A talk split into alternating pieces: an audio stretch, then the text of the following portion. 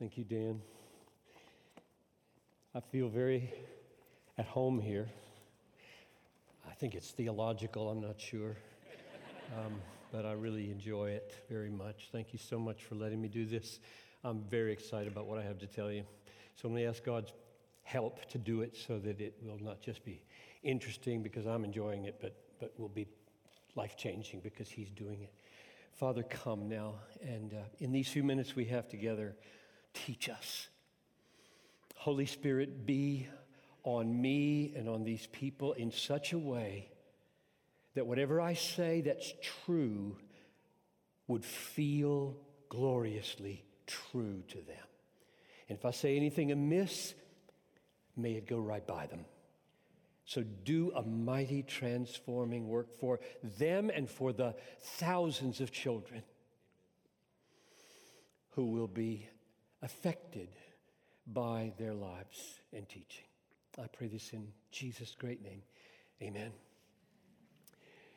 So let's put the uh, conference text before us again. I assume it's been put before you.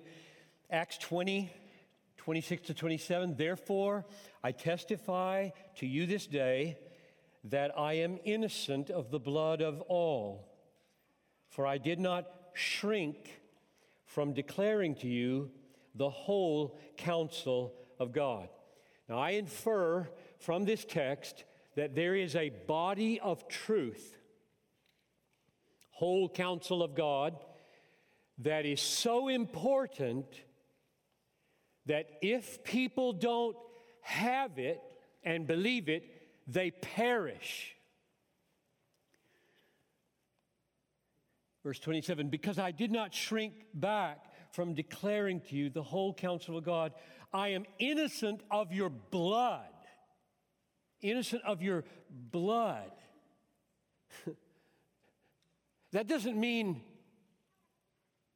if I tell it to you, if I tell it to you, then you won't bleed.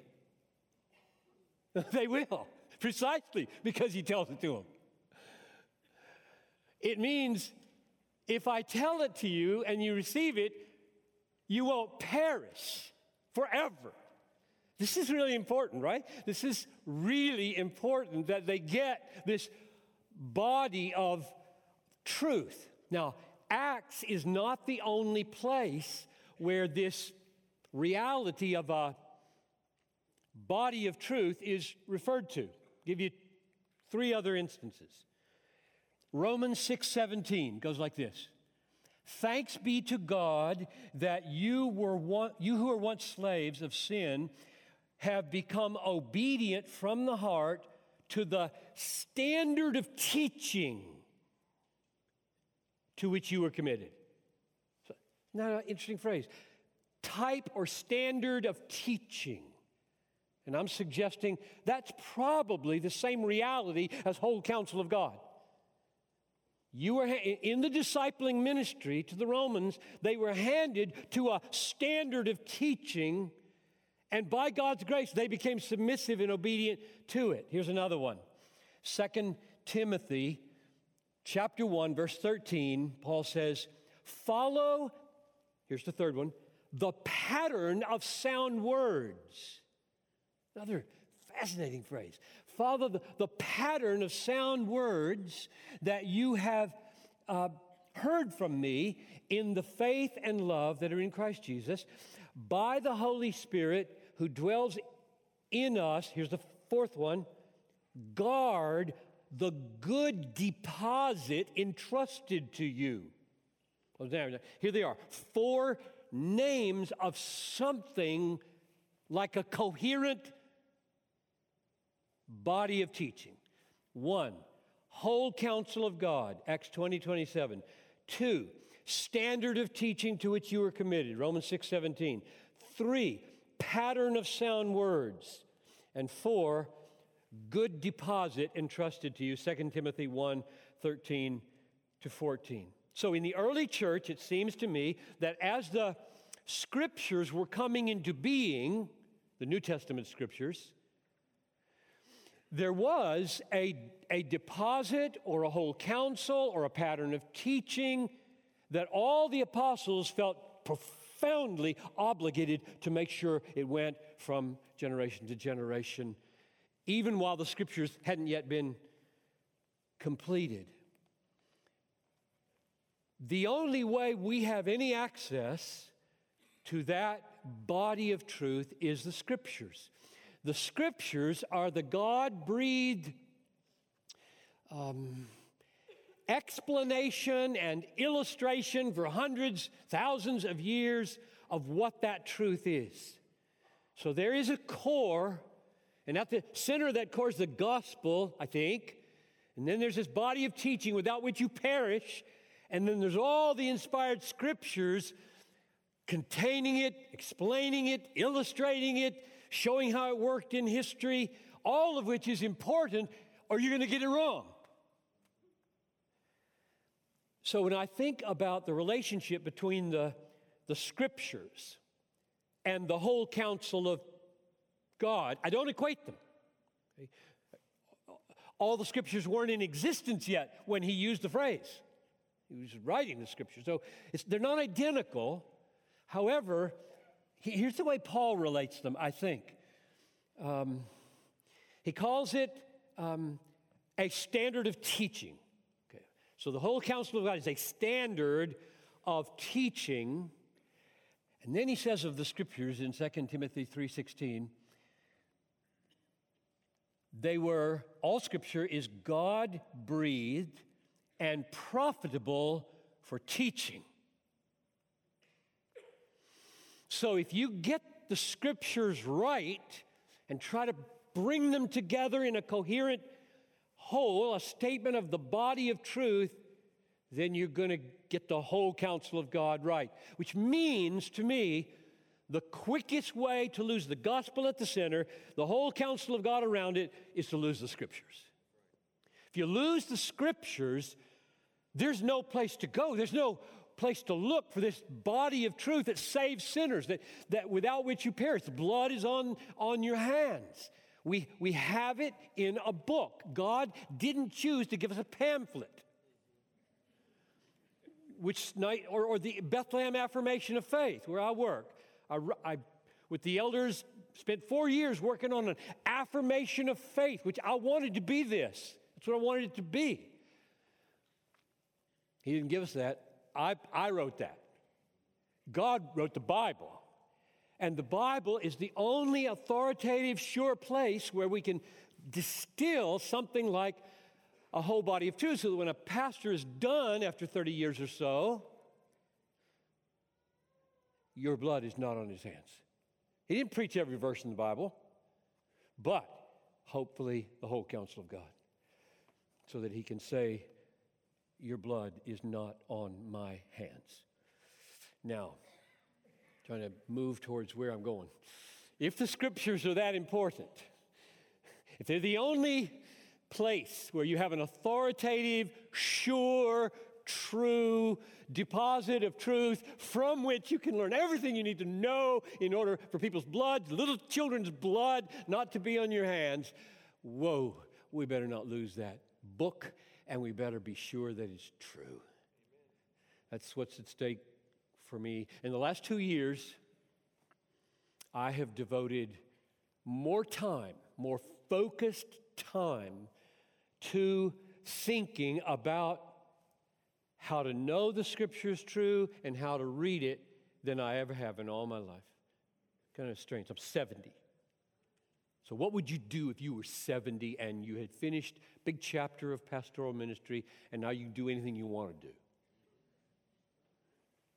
I, I just look at the book. That's what I do. I, I want to look at the book. I want to understand the book. I want to explain the book. I want to enjoy the book. I want to live in the book and spread the book and know the God of the book. And therefore, for the last couple of years, uh, I've, I've spent time writing two books about the book. My books are not the book. They're just about the book, and to the degree that they're faithful to the book, they're worthwhile, and to the degree that they're not, they're not. The first question I asked in February, or March of last year was how do I know it's true? And how can I help people know it's true? And how can you help children know it's true? That's going to be the topic. And so I wrote that, and I think it's in the bookstore somewhere. Called uh, a, Pecu- a Peculiar Glory. And you'll know why, hopefully, in about 30 minutes from now. Um, then this year, I thought, if, okay, if the Bible shows itself to be the Word of God by the revelation of a self authenticating peculiar glory, what does that imply for how you read it? How you use it to be changed and to do ministry? That was this year's question, and I finished that two weeks ago. Lord willing, that'll be out next year at this time. So, two books just to say at 69 and 70, that's first priority for me. You know, I could, I could have devoted myself to some doctrine, happy to do it, Christian hedonism, Calvinism, whatever. If, if the next generation forsakes the Bible, loses the Bible, doesn't matter how orthodox they are right now, it's over. It's just history. So that's what's going on inside of me. And so when I was invited to come here, I looked at the topic. I said, Can I just massage that to say what I want to say about the Bible? And they were nice enough to let me, let me do that. So, the topic is um, how can you help a six year old be sure the Bible's true? That's my question. And, and my approach is going to be to ask how you can know, and then I, I, I pushed myself to think of four observations at the end of how that relates to kids. I didn't write the book for kids. It's, no kid's going to read that book. Um, but I do hope that those who are thoughtful in reading it will see if this is true for adults, it better be true for kids. You'll see why that matters. Not like the kids know the Bible is true this way, adults know the Bible is true this way. No way. No way. That won't work. Background. Ever since I got serious, say age 22, of, of wrestling with arguments for the truth of the Bible, against the truth of the Bible, ever since then, I have been impelled to come at it a peculiar way, a certain way. And I'll tell you why. I was exposed to what I considered the very best apologetic arguments there were in 1968, 69, 70, my seminary years. I loved them. I loved them. People were arguing for my book. You know, I'd grown up believing the Bible. Believed because my parents believed it, for goodness sakes. Why else would a kid believe it? And so I'm, I'm in seminary and they're, they're believers and they're arguing with good, solid, logical, historical, philosophical reasons for why it's good, right, necessary to believe that the Bible is completely true. And I was, yay, in class. And then I discovered something. A week goes by, two weeks go by, and I remember that argument. There was a really good argument and I cannot reproduce it. Too complicated. There were six steps in the argument. I think I can remember four. And I'm supposed to now talk to somebody and persuade them that the Bible is true. Help them believe. And I, I can't remember. It's only two weeks, not 30 years. And I, I began to feel, good night, that's fragile. That's a fragile foundation. Like, I'm loving it in class when somebody else is successfully doing it, and I totally believe in it. I'm not calling it into question. I think there's a place for apologetics like that. Write those books if you can. They help students like me. They do, they get them over humps. But I promise you, you won't die with that on your lips. You won't. You won't. When you're at the stake or being nailed up like a priest was over in the Middle East on a cross on Good Friday, if you're being persecuted, you won't remember them. And therefore, if your confidence that the truth of the Bible depends on you reproducing valid arguments sequentially and historically and philosophically, you're cooked. You're, it's, you won't make it. Okay, now that was a big problem for me.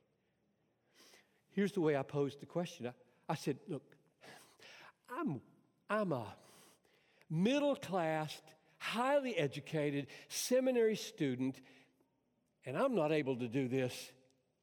What in the world does that mean for the church? And the way I put it to myself was what does it mean for missions in Papua New Guinea with a pre literate tribesman who's heard the gospel three weeks ago, believed it, and is called upon to die for his faith one month into his new life? Is he a fool?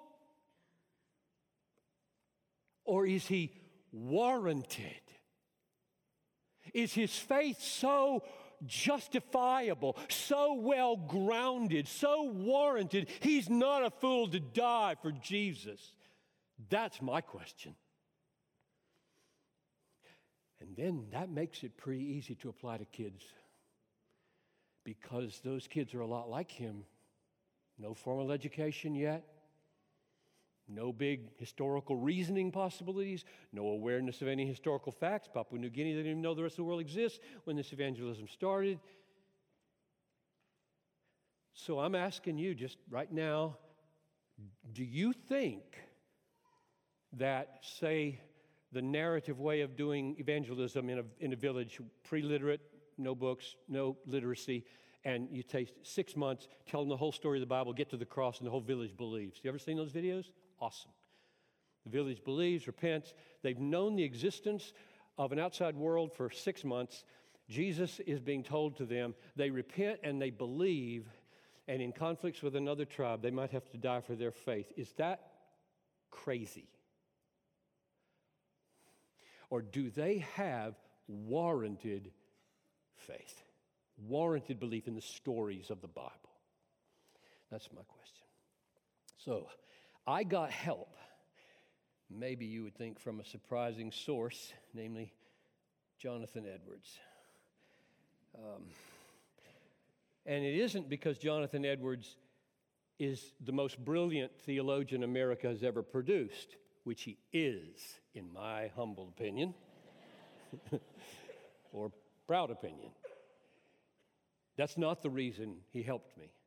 He got fired from his church after 23 years. They dismissed him over a con- well, a bunch of cluster of things. The way he mishandled some sexual innuendos about teenagers in his church that he, he spoke from the pulpit when he, which he shouldn't have. It was a terrible pastoral blunder. Infuriated the parents, which it should have, and and and because of a doctrinal controversy about the Lord's table. It was a cluster of things. Anyway, they said you're out of here, which broke his heart. He's now He died when he was 54, and he died in 1758. The last eight years of his life, he spends in a small frontier village called Stockbridge, and he ministers to Indians who can't read. This is the most brilliant philosophical, theological mind in all of New England, and I think all of American history. And he's spending the last six years of his life writing sermons or thinking sermons for people who are the least educated in, in America. And he wrote this. His question became my question Can those Indians be sure of the gospel?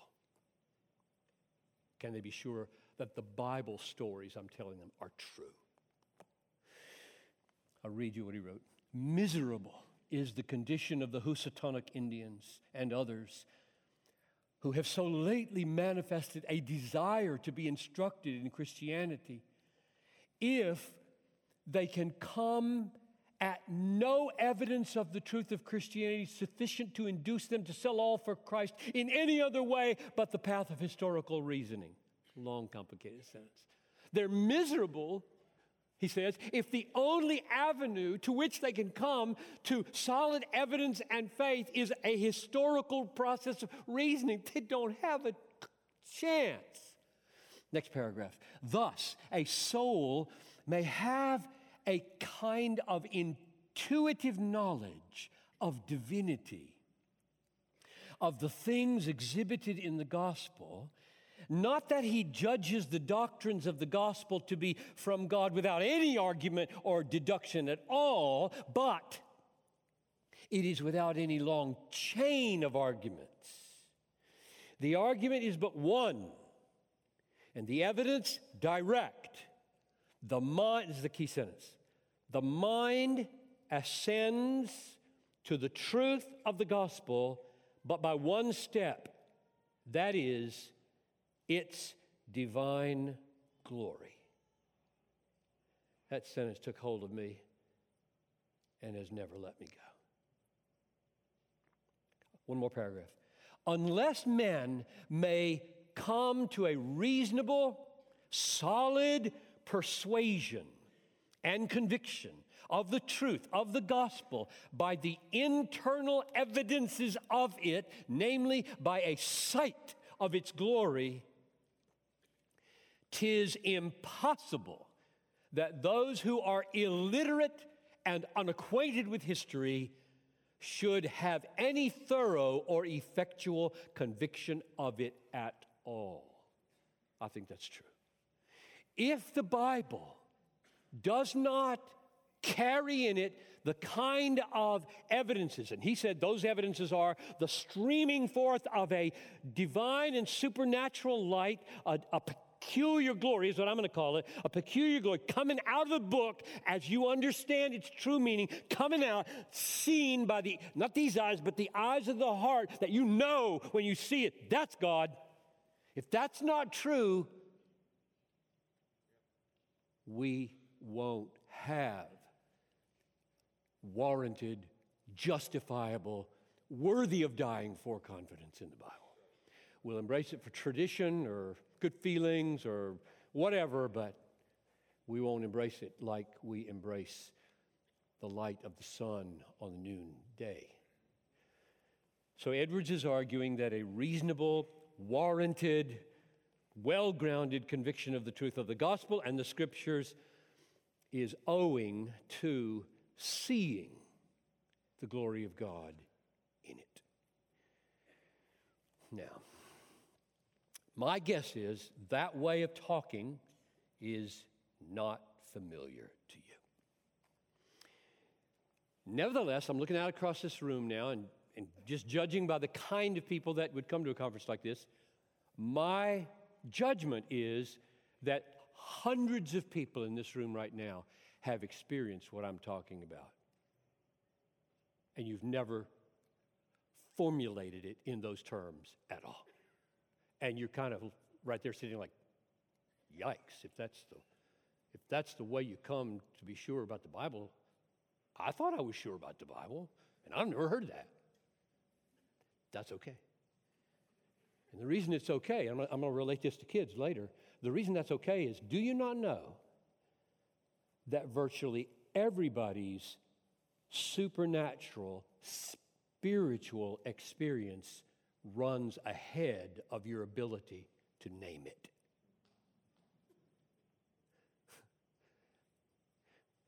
Your new birth happened to you before you understood Reformed soteriology. I don't care how reformed you are, that, that's, that happened. Just like every baby is born before he can explain being born. So don't worry too much yet. I mean, you might have reason to worry later, but right now, don't panic.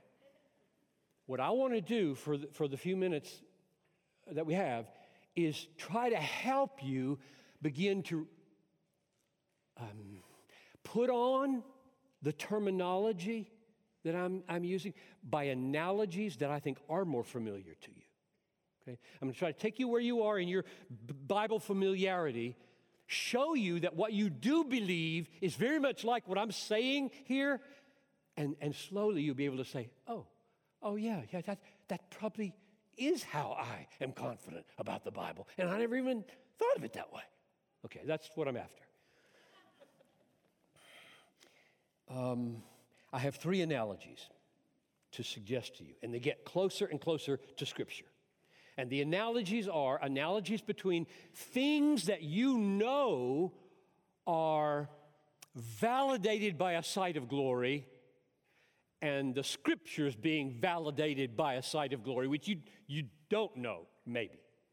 All right, number one, Psalm 19, verse 1. The heavens are telling the glory of God.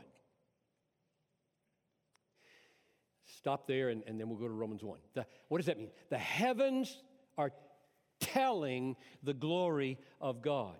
It does not mean that the brightness and the order and the magnitude and the majesty of the galaxies are the glory of God. We're not pantheists.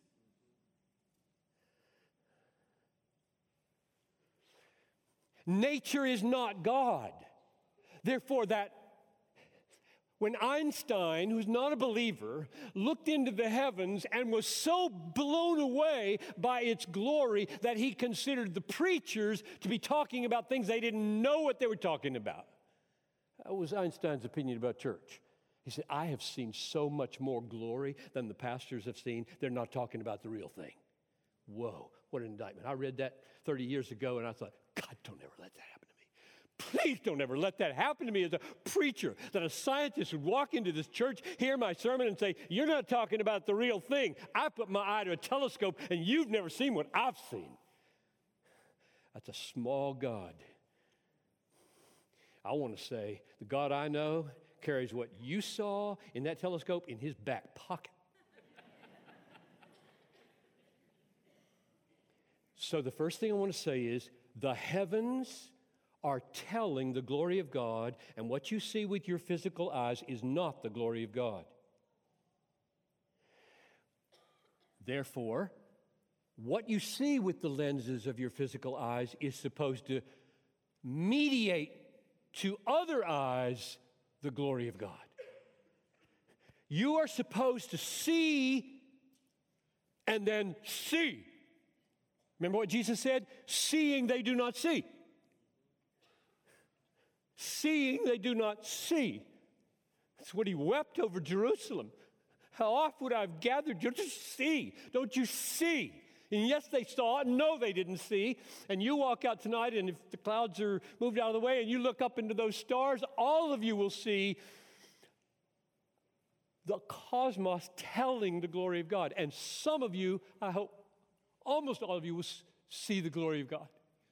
Now, what I mean by that is this looking up, something will immediately, intuitively happen that says, I cannot not believe God made that. Too many knots in that sentence?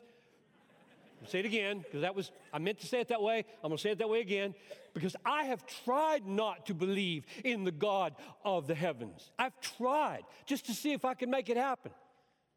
It's like, it's like you right now looking at me and saying, I'm going to try to believe he's not there. You, I don't think you could. I don't think you could make yourself believe I'm not here. You'd have to have a drug, you know, or something. so when you look up, I'm saying that if you have the second pair of eyes, Paul calls them the eyes of the heart, Ephesians 1:18, the eyes of the heart, you will with your physical eyes see this dramatic display of the glory of God and these other eyes will will spontaneously, immediately, without any long train of argument say, I cannot not believe God made that. That I think that's the way it happens. Now, Romans 1 confirms this 19 to 21. I'll read it to you. It's very familiar. You know it. You can look at it if you want, but listen otherwise. Romans 1 19. What can be known about God is plain to them. Wow. That them meaning everybody.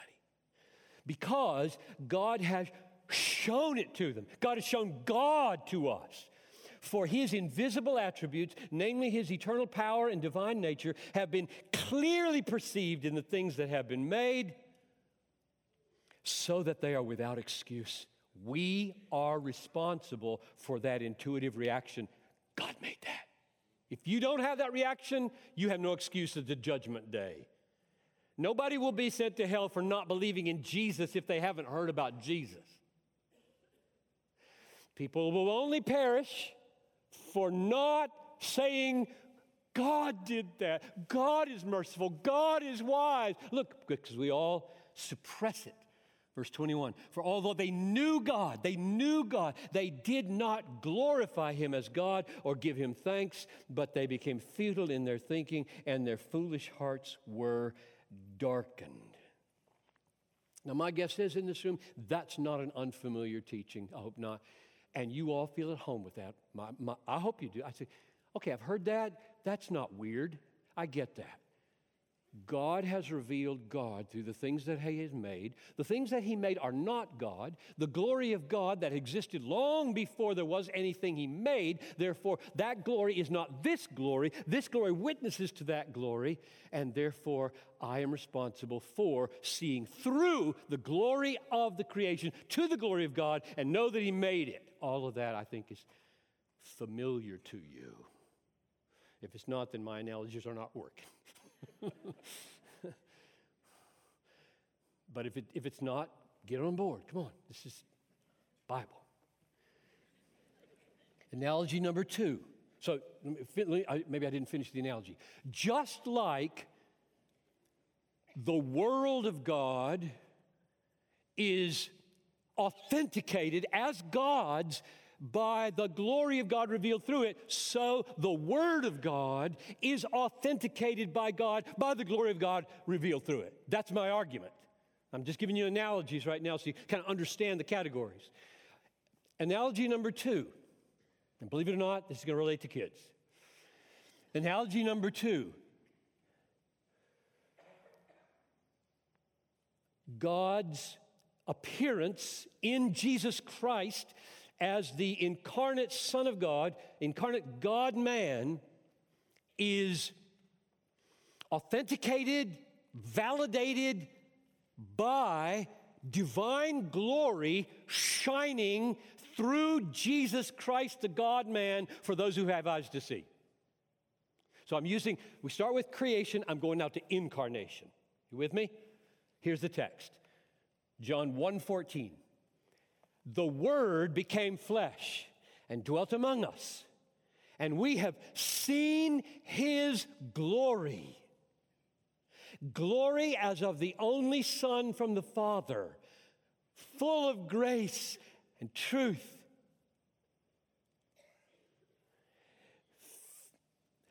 John 14, 8.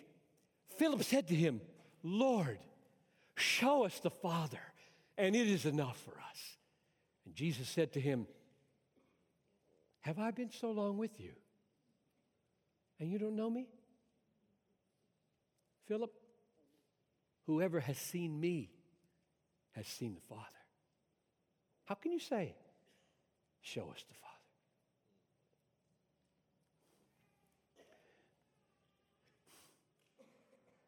Judas looked at the God man for three years sold him. Did he see him? yeah, he saw him every day. And he didn't, never saw him. He never saw him. He saw him and never saw him. Do you remember what happened outside Lazarus' tomb? To Martha and Mary, if you believe, you will see the glory of God. And then he prays, Father, I'm talking out loud now so they'll know this is of you. Lazarus, dead four days, stinks. Lazarus, come out. And the Word created life and obedience. And he comes out. And the Pharisees see it and plot to kill him. And later they plot to kill Lazarus because they know it's true. True, true, true, and they don't see it. Go figure.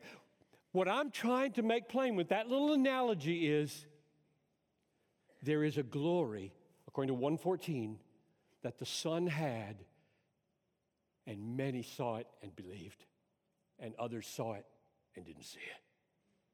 So if you were to ask, I mean, Jesus says, Philip, have I been so long with you and you don't know me? What's up, Philip?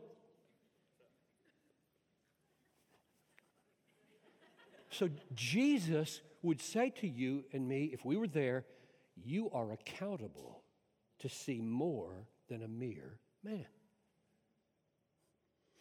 The way I talk, the way I love, the way I deal with children, the way I deal with, deal with women, the way I deal with lepers, the way I deal with Pharisees, my constellation of personhood is unmistakably self authenticating. The glory of God is shining through me. Are you blind? Yes, they were blind. He said they were blind guides, and both will fall into a pit. And they were responsible to be seeing. So, my second illustration first, nature in revealing the glory of God validates, authenticates, demonstrates this is God's world. And the incarnation, because of the same principle of glory shining through, vindicates, validates, demonstrates this is God incarnate. This is the Son of God. You must see it or you perish. So that's illustration number two. I mean, analogy number two. Here's number three. And this one gets very close to the scriptures and so overlaps so much that I feel warranted in writing a book about the scriptures this way. 2 Corinthians chapter 4 verse 4 we move from nature to incarnation to gospel. The message about the death and resurrection of Jesus, the bullseye of the whole counsel of God. Chapter 4, verse 4, 2 Corinthians. The God of this world has blinded the minds of unbelievers to keep them from seeing the light of the gospel of the glory of Christ. What a phrase.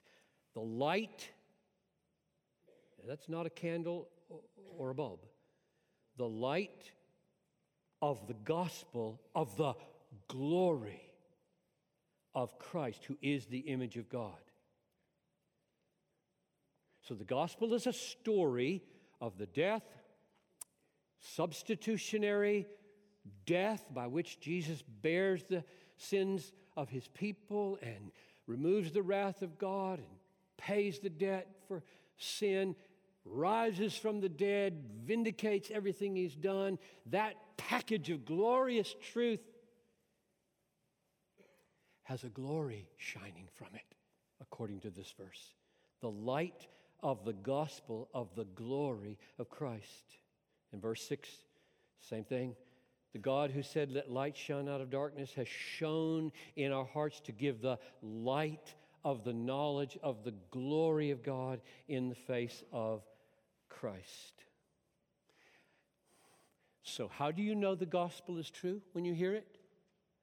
Paul says, because there's a light, a divine, supernatural, spiritual, real, objective light that shines from the Christ and the events of the gospel, such that if you have eyes to see, you will know that's true.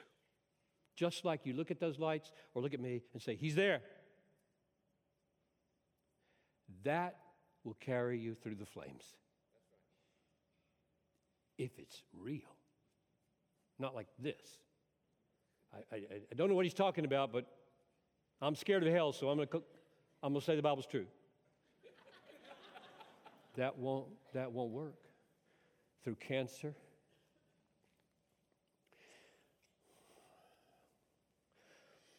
Why do I call it a peculiar glory? Because I don't want to just talk in terms of generic brightness and majesty. I want to talk about the, the way brightness and majesty, in a peculiar way, runs through the Bible and consummates in the gospel. And what I mean by that is a mingling of majesty and meekness. So if you ask me to put in one phrase, what, what's peculiar about God's glory? I would say what's peculiar about it is that it is so majestic and big combined with such amazing condescension and lowliness. You can feel that right, right through the Bible.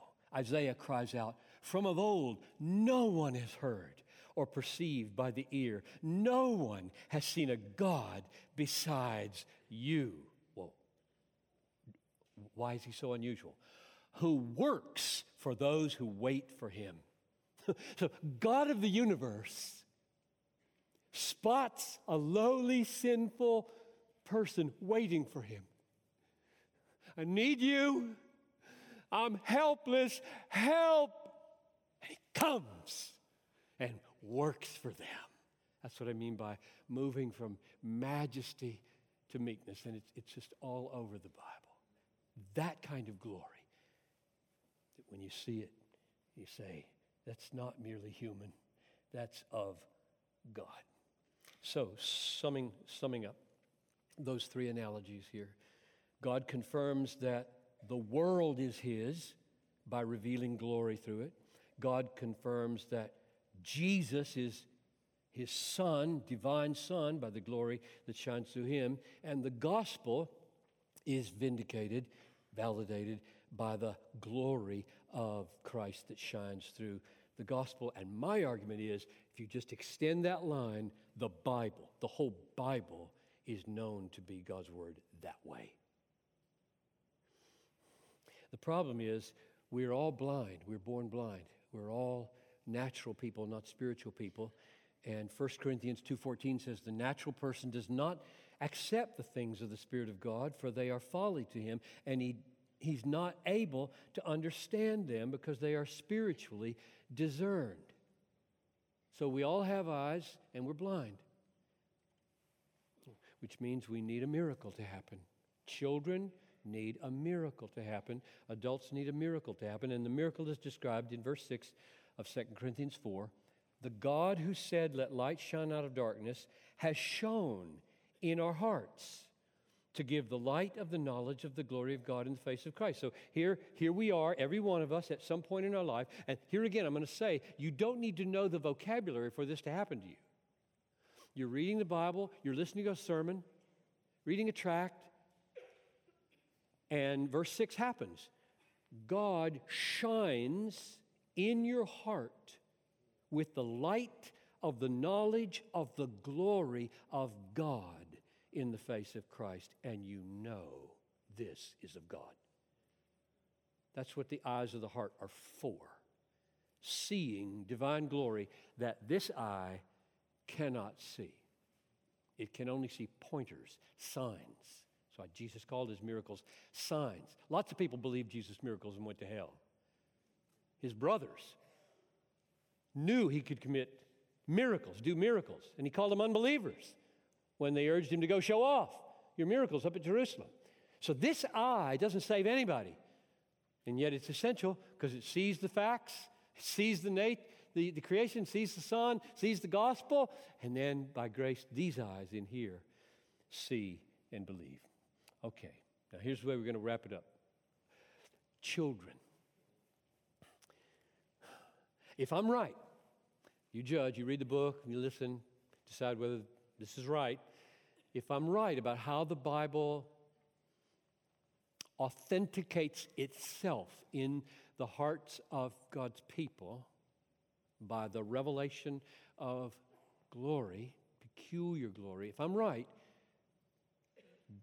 that's what children have to experience. So I've got four observations about children in this regard. Number one, Children believe the Bible. If they're growing up in a Christian home, I'm thinking. Children believe the Bible because their parents believe the Bible and treat the Bible as true. And that is not a spiritual act and it saves nobody. Okay? To believe the for a 3-year-old to believe that the Bible is true because mom and dad do is not a saving belief.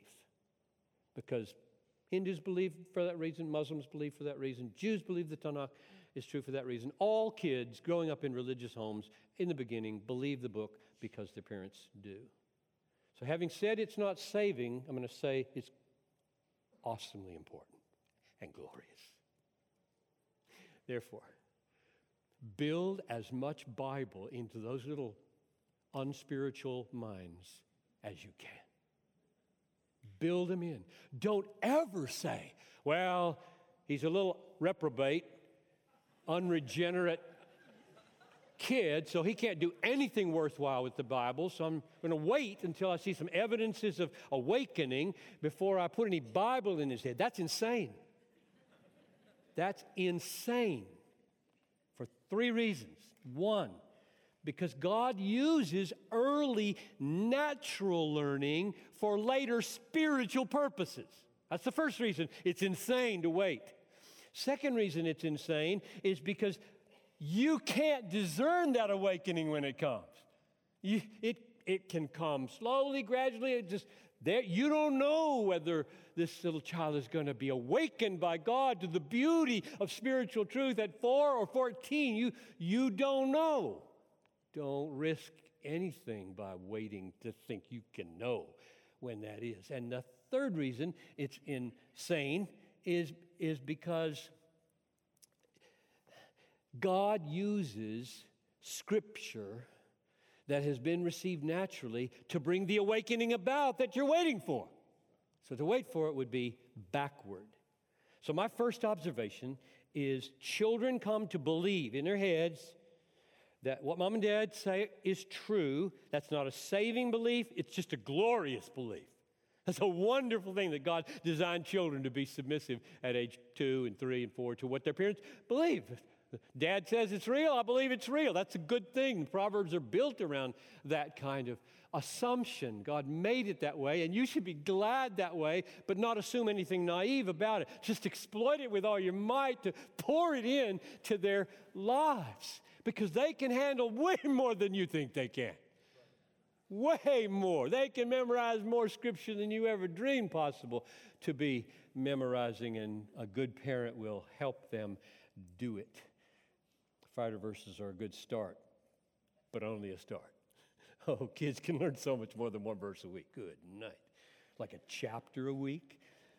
Takes a little work for the parents, but good for you too. That's the first observation. Pour it in. Number two.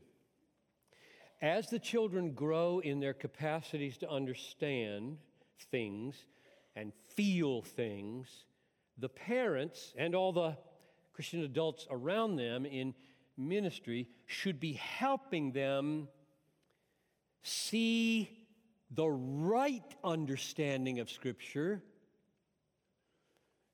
and drawing their attention in that right understanding to the peculiar glory of God.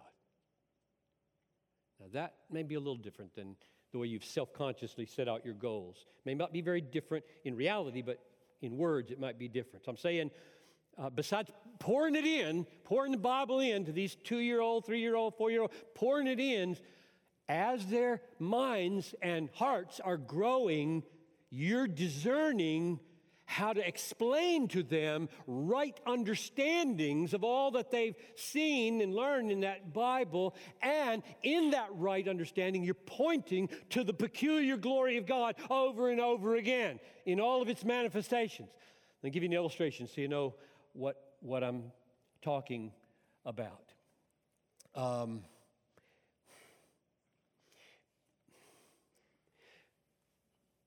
take the. Uh,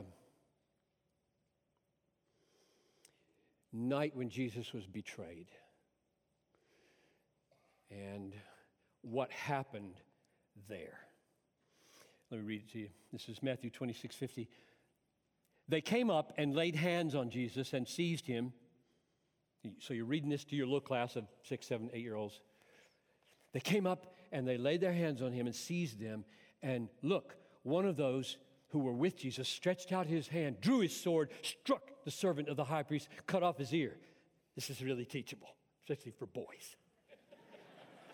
then Jesus said to him, Put your sword back in its place, for all who take the sword will perish by the sword. Do you think, this is Jesus talking, do you think that I cannot appeal to my Father and he will at once send me more than 12 legions of angels? But then, how should the scriptures be fulfilled that it must be so? Well, that's your text for this morning on, for the kids. What do you do?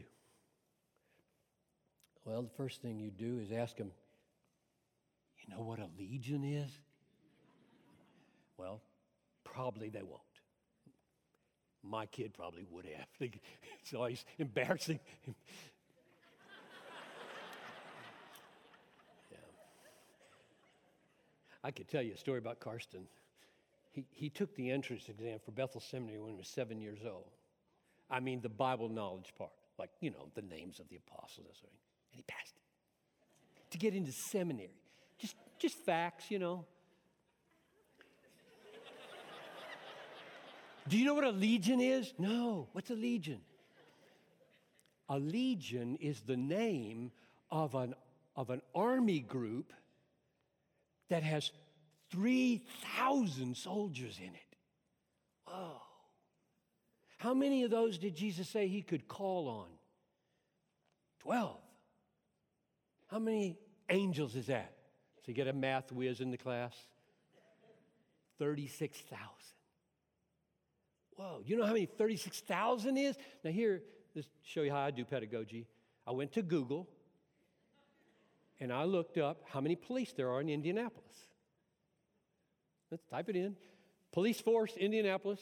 There's about a thousand sworn officers in greater Minneapolis, uh, uh, Indianapolis, greater Indianapolis. So that's a thousand. So you know, there's a thousand police officers in your city. Policemen, guns, clubs. And, and Jesus, if he wants to, just goes, and 36 Indianapolis police forces show up. Wipe them out. Yeah. so now you've got the majesty in place, right? And then you ask these kids, why didn't he do that? Why did he do that? They couldn't kill him. He knew they were going to kill him. It's written in the book. And let him, let him answer. He wanted to die. He could have been saved just like that. Could have been saved. He didn't have to die. And then you see how lowly, how sacrificial, how loving, how servant like for you, Mary, for you, Johnny.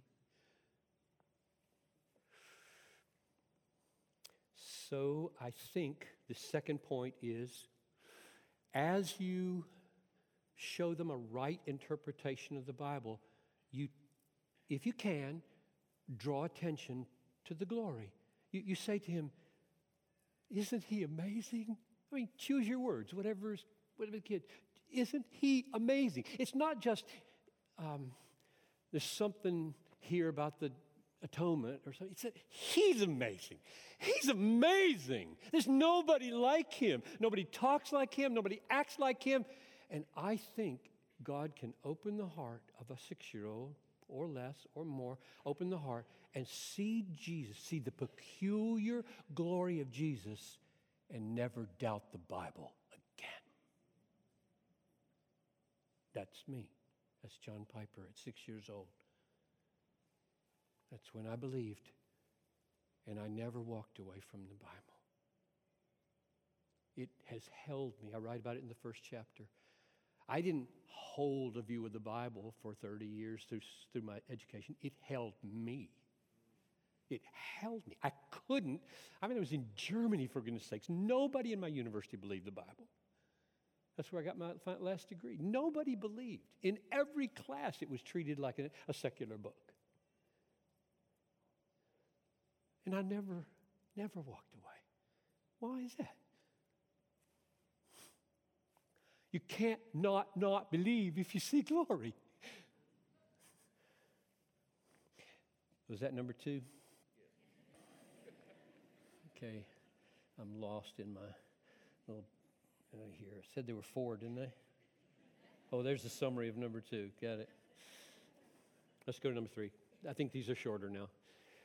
Um, at, at some, this is third observation, at some point, we don't know when, God moves in to his elect children and he opens their eyes, and uh, by a supernatural power, their hearts perceive the peculiar glory. They, they don't have any idea about this language I'm using here, right? They don't have any idea of this language, and they can see it. They can see it. And of course, right here, so many issues need to be dealt with when you talk about God opening the heart of a little child. But I'll just give you one observation. A child, just like a newly converted adult, may experience new supernatural spiritual sight and taste of Jesus long before he can articulate with biblical accuracy what happened. So don't, don't think you can discern immediately when he has seen. That's not your job. Your job is to faithfully put the truth before him, point him to the peculiar glory, exult over that glory with him, draw him into it, and trust that God will open his eyes. Last, last point. Um, there is a maturing now. When the child's eyes are open, there's a maturing of a child's faith as he grows through young adulthood. And we are praying all the time uh, for a deepening capacity of seeing and savoring the glory of God and growing capacities for understanding and describing. So that's what your goal is. Is once once a child is seeing and loving and trusting and resting and excited about this peculiar glory in this man, Jesus and his Father and his way of salvation, then you spend all of your time helping him understand more and express more so that when he shows up at a conference like this in 30 years, he knows all the language. He sees it, he gets it. What a glorious thing that would be. So I end like this summary. So, my answer to how a child can come to know that the Bible is true is that the peculiar glory of God shining through the lives of his parents, I passed over that point, but here it is. The lives of his parents, as they assume from a position of authority, lowly care and love and delight in their kids, they see that peculiar glory. A big, powerful daddy is on the floor with me. Big, strong, authoritative mommy forgave me. They just, they're seeing it, and then you're pointing them to it in the Bible every day, and you're saying, This is the way to understand this text, and isn't he amazing? There's no one like him. And if God is merciful, they see. And if they see, they cannot not believe. Here's where we're going to end. Uh, let's take, before you walk out, let's take a few minutes and pray. Because what I've presented is that a miracle has to happen for you and for them to know the Bible is true. A miracle of inner eyes being opened. That's why Paul prays for those eyes to be open in, in Ephesians 1.18. You could go there and pray that. So let's do, let's do it this way. Whenever you're done praying, and that may be right now if, if you don't feel inclined to pray, or you may pray for an hour, but, but I'm just assuming that we'll pray either alone if, if you're alone by yourself, or if you want to cluster up in twos and threes or whatever. Let's just ask God, Father, would you open the eyes of my heart to see more clearly the peculiar glory that shines out of Scripture? And two, would you make me fruitful and effective in helping others, especially kids, see what is there to see? Those two simple prayers. So let's do that. And as you finish, two minutes, three minutes, five minutes, then you can walk out. I think they have refreshments for you out in the lobby. So just gather in your little groupings or alone and pray for the next few minutes.